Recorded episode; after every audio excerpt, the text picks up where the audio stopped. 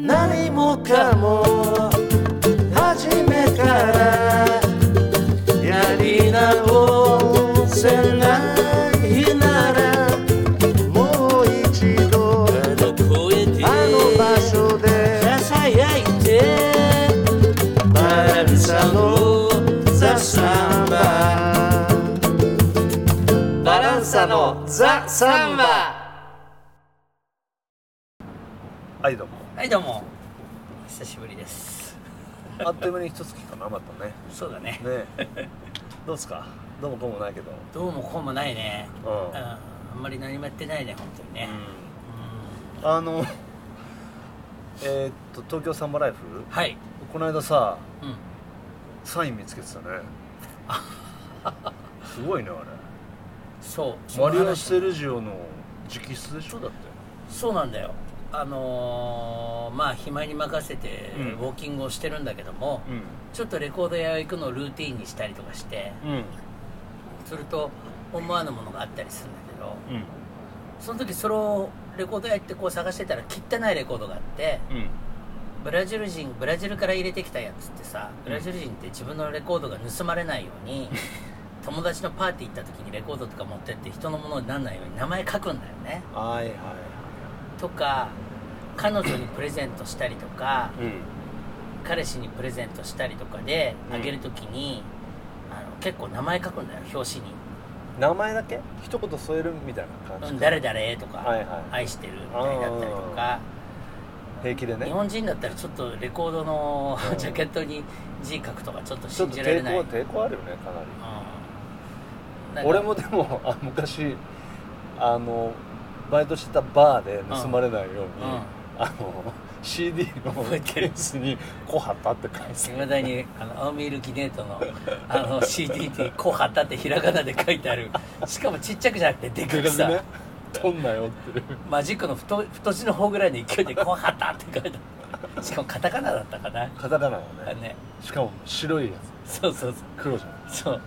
まあそれほどひどくはなかったんだけど、レコード屋行ったら汚いジャケットが着てあってジャケットの評価とかも出てるわけよ。でジャケットの汚れ具合もう最低ランクみたいになってて D ランクみたいもうそれで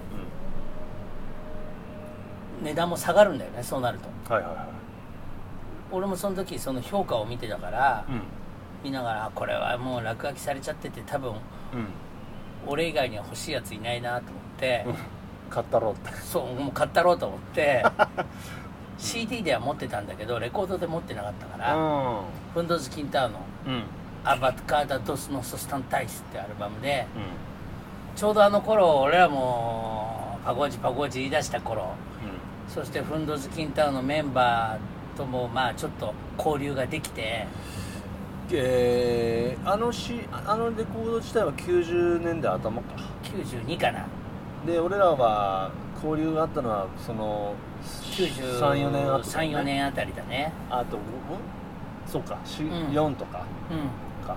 だから92に出てるから俺らが聞いたりしてたの92の終わりとか3とかそんぐらいだろうね。ああこっちで聞いてたの。だから本当懐かしくて。はいはいで家に帰ってきてさ、うん。あのーサンバライフはいのビデオ撮りしようと思ってさ、中古レコードを買ってきて、嬉しげに家でうん開封する。開封する僕の映像っていうのをさ自撮りするっていうさ、まあやってたらさ、はっと思って、ん。レコード見たらさよくか知ってる字だったのよ。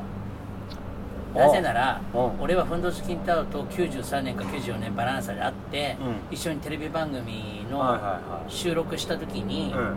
ちょっとそういう時にうん。一緒にやってるにもかかわらずサインもらうのってちょっとかっこ悪いなと思ってたけど、どうしても欲しくて、うん。まあ、マリオ・セルジオってボーカルのやつにね、ポストカードもらったから自分の CD の発売のね、うん。それに、えーじゃあこれにサイン書いてよって言ってさ、うん。そしたら書いてくれたの。だから彼のサインの絵柄をすごく覚えてるし今でも持ってるから。そそれ初めて聞いた話かな。そんなそのテレビ収録はそうテレビ収録の時に多分ちょうどその次のアルバムかなんか出してて、うん。そのレコードジャケットの絵はがきみたいになっててあそれをもらったんだよね。あプロモーション用みたいなそれとその時マリオ・セルジにピックももらって彼が使ってたピック。ああそう。うん、うん、その時は感動だったんだけどまあそのポストカードにさサインしてよって書いてくれてさあじゃああのあこの筆跡はそうもう絵柄っていうかデザインでとうん。はっと思ったわけ。これはと思って。あそう。で見たらさパラホーザホーザさんにさサインしてって言われたんだよね。うん。だからホーザホーザへフンドズ・キンタウンマリオ・セルジオって書いてあった。でもさ普通の人だったら読めないかもしれない。汚くて字が。その中古レコードってブラジルから来たやつってこそうだね。とってことだよね、うんあんなのは多分日本で発売しなかったろうね。もちろんそうだよね。バイヤーが買わないよねああいううあの 当時。んだから巡り巡ってきたっちゅうことそうブラジルから。すごいよね。まあそのマリオ・セルジオフンドズ・キンタウンっうていうグループはどんどんメンバーが入れ替わったから、ん。まあ十何人いるんだけど過去メンバー、うんうん。でバンバンバンバン死んでる人もいるんだけど、うん。フンドズ・キンタウン数年前にそのマリオ・セルジオは死んでるんだよね。あ。メンバーだった時に。はいはいはい。そうだね。亡くなっちゃってて、うん。割とさ今の俺らくらい亡くなっ彼はねえっと60ぐらいでたあそれぐらいまでは、うん。なんかちょっとスピリチュアルなものを感じたね。そうね。何か俺に訴えてんじゃないかなっていうさ。ちょっと不思議な話だよ。半年ぐらい前に話した中古屋でさう池上教授のさんはいはいはい。池上先生の本をいきなり赤瀬川源平の隣に発見した時にさ池上先生が俺に何かを語りかけているって思ったのとうん。同じように似てるよね。俺がプラッと買ってきたあれにマリオ・セルジオがね知ってる俺のところに届くようになっててさなんかああマリオ・セルジオなんか俺にやってほしいのかな知ってほしいのかなとかさちょっと思いを寄せて、ね、考えたくもなるわな。もう亡くなってるしね、そうなんだよ。いい人だったしね。いい人だったよね、うん。なんかまあ彼彼だけパワリスタだったのかなその時そうサンパウロの人間でね、だから。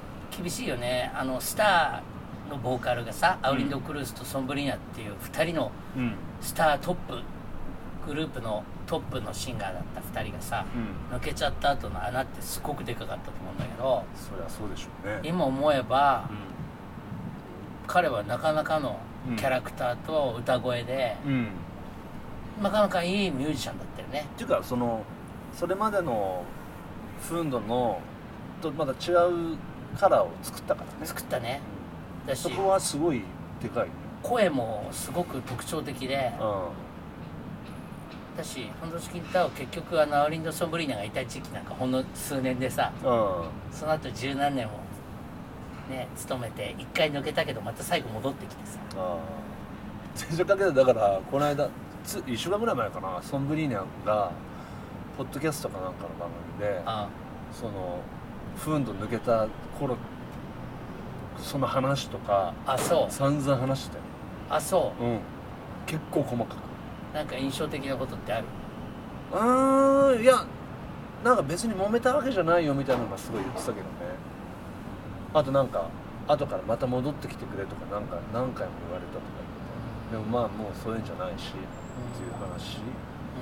すごいしてたようんあそう。ん、ああまあバンドってそういうもんよねって思って聞いたけうそうだよど、ね、そのソンブリーナさんはさうん。結構 YouTube 最近出てくるじゃない？好きだよねあの人ね、なんか若造がやってるあ言ってたよね。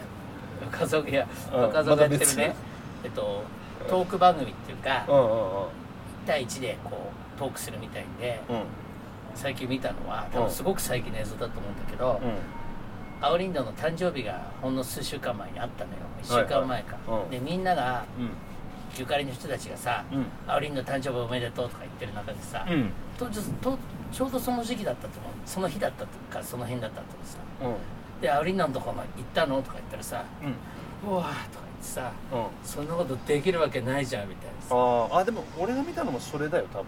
あ本当。それ短かっそれ短い。最初のアウリンドについてのコたメントしてるとこだけ切りとそ切り取られてれ本当1時間ぐらいあるあそうなんだ。うん。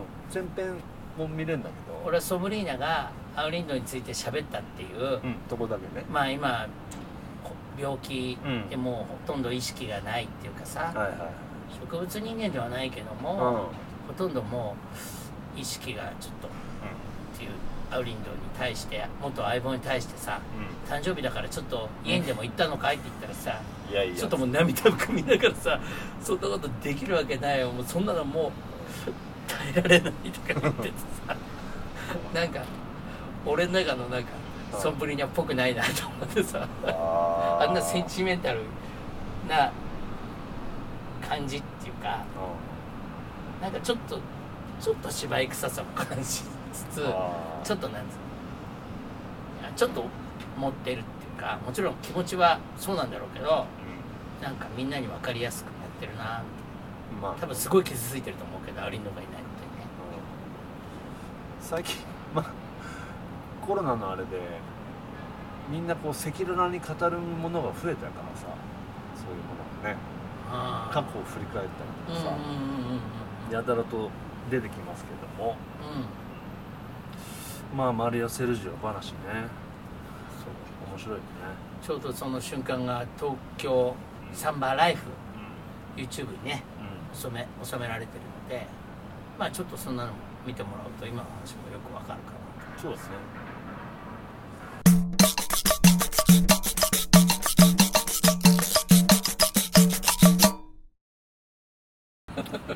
なんか あのー、物買って初期不良とか探せの1000倍特許みたいなとこあったじゃん。かさ本当に多いんだよね。んなんかさ、えー、古くは何でしょうか。CD ラジカセ買ったら壊れてたとかそういうやつそうそう。もう来た時点でそれが壊れてるってこと多いし、飛行機乗った時に目の前のテレビが 俺だけつかなくて全員ついてんのに俺だけつかないで。うん、うん俺がクレーム言ったせいでみんなのつなんかみんなのが15分ぐらい使えなくてなんかもう周りからめっちゃなんか 白い目で見られる。白く見られるってだって俺の前ついてないし。あとさあのー、なんかの弾みでビジネスクラスかなんか乗ったらリクライニングが戻んなかったりしたよね。そう。だね。俺とコッキーで飛行機乗ってアップグレードいい席なのさ、うん。まるで眉に包まれるみたいな素敵な。あれでゴーって下がってさもうだってさこ起こされてそろそろ着陸ですからって言われてさ 起こして起こしてとか言ったけどさ俺の機械だけ動かなくなってさ 俺だけこのまま着陸した。うんで隣に移れとか言って言ってたんだよねああそうだね。そうだそうだ。俺されたんだ。そう。あとなんか飛行機がさ離陸直前にやめるとか。まあそれは俺のせいじゃない。探せといえばさそういう。初期不良ねの製品をつかまされる。とか iPhone もこの間なんかいきなり取っかえたよね。iPhone も最新式のにしたらいきなりなんか画面が映んなくなってあすぐ交換してもらった。ね。向こうもね何のクレームもなく。ああそうですか。そうだからもう問答無用で初期不良って場合が多い。それってやっぱ探せのことだと思ってたんだけど最近俺もちょっとそういうことあって。えそうなの？そうだからちょっとしあの気をつけてるね。う最近。ちょこちょこ続くのよ。んうんうんうん。あのこのさはい。自転車の乗る時の水筒？うん。すごいレアなことだと思うんだけど、うん。中のこのこう弁みたいなやつなんだけど、うん。それがすごい実は不具合がありましたとか言ってメールが来て、うん。あのまあ、事故になったらよくないからうん。変えてくださいと言って。そんなの今まで結構俺はあんまりそういうことなかったから、うん。そういうのがあったりあとなんかイヤホンがさ片っぽだけ充電されなくなっちゃったりとか。あそれも自分の使い方じゃなくて初期不良。うーんなんかね。それも変えてもらったけど。あなんか最近まあでもあのネットで買い物すること多いからね。あ自然とそういうことも増えるのかなっていう気もするけど。割とそういうのあるよね。ーあそう、うん。俺もそういうのありすぎて、うん C C DVD プレイヤーを買った時 それも安いんだけど取り出しボタンを押すんだけど、うん。出てこない。出る時と出ない時とそれ困るよね。で持ってったら出るじゃんみたいになるでしでもその時は 多分これをクレームとして出したら、はいはい。この機械はうん。もう使われないで粉砕されるだけだなと思って。あああこれぐらいの苦労で済むなら使ってやろうかなと思ってなんかかわいそうな気になって この機械が。あもうちょっと。ただ出るか出ないがう、ん。たまに5回ぐらいとかうやんないと出なかったりとかするっていうだけで、ん。この人は直されることもなく、うん。ゴミ扱いなんだなと思ったら、うんなんかか哀れになってきてもうちょっと使ってやろうと。俺らには分からない心情 心境に心理に達してるよね。こいつこんぐらいなら俺が 俺ぐらいしか使ってやれないだろうと思って。それまあ使ってんの？それ使ってる。で、ででやっぱり5回に1回ぐらい。うん、だんだんボタンも効かなくなってきて 間に用事とか通してちょっとこう手で引っ張ると開くようになった。それすごいね。うん。でも再生機能は問題ないいやー変えてくれそれ変えてくれたんじゃね？えでのももうそう思って使い始めちゃったから、うんもうね。もう言えなくなっちゃって。う。んいやいや。すごいわやっぱ。1枚も2枚も上行ってるね。うんまあね許してやるっていう。許すっていうかさ俺ぐらいしか使いこなせねえだろ。受け入れちゃうという。受け入れちゃう。んすごいね。何もかも初めからやり直せないならもう一度うあの声であの場所でささやいて。バランサのザ・サンバ。バランサのザ・サンバ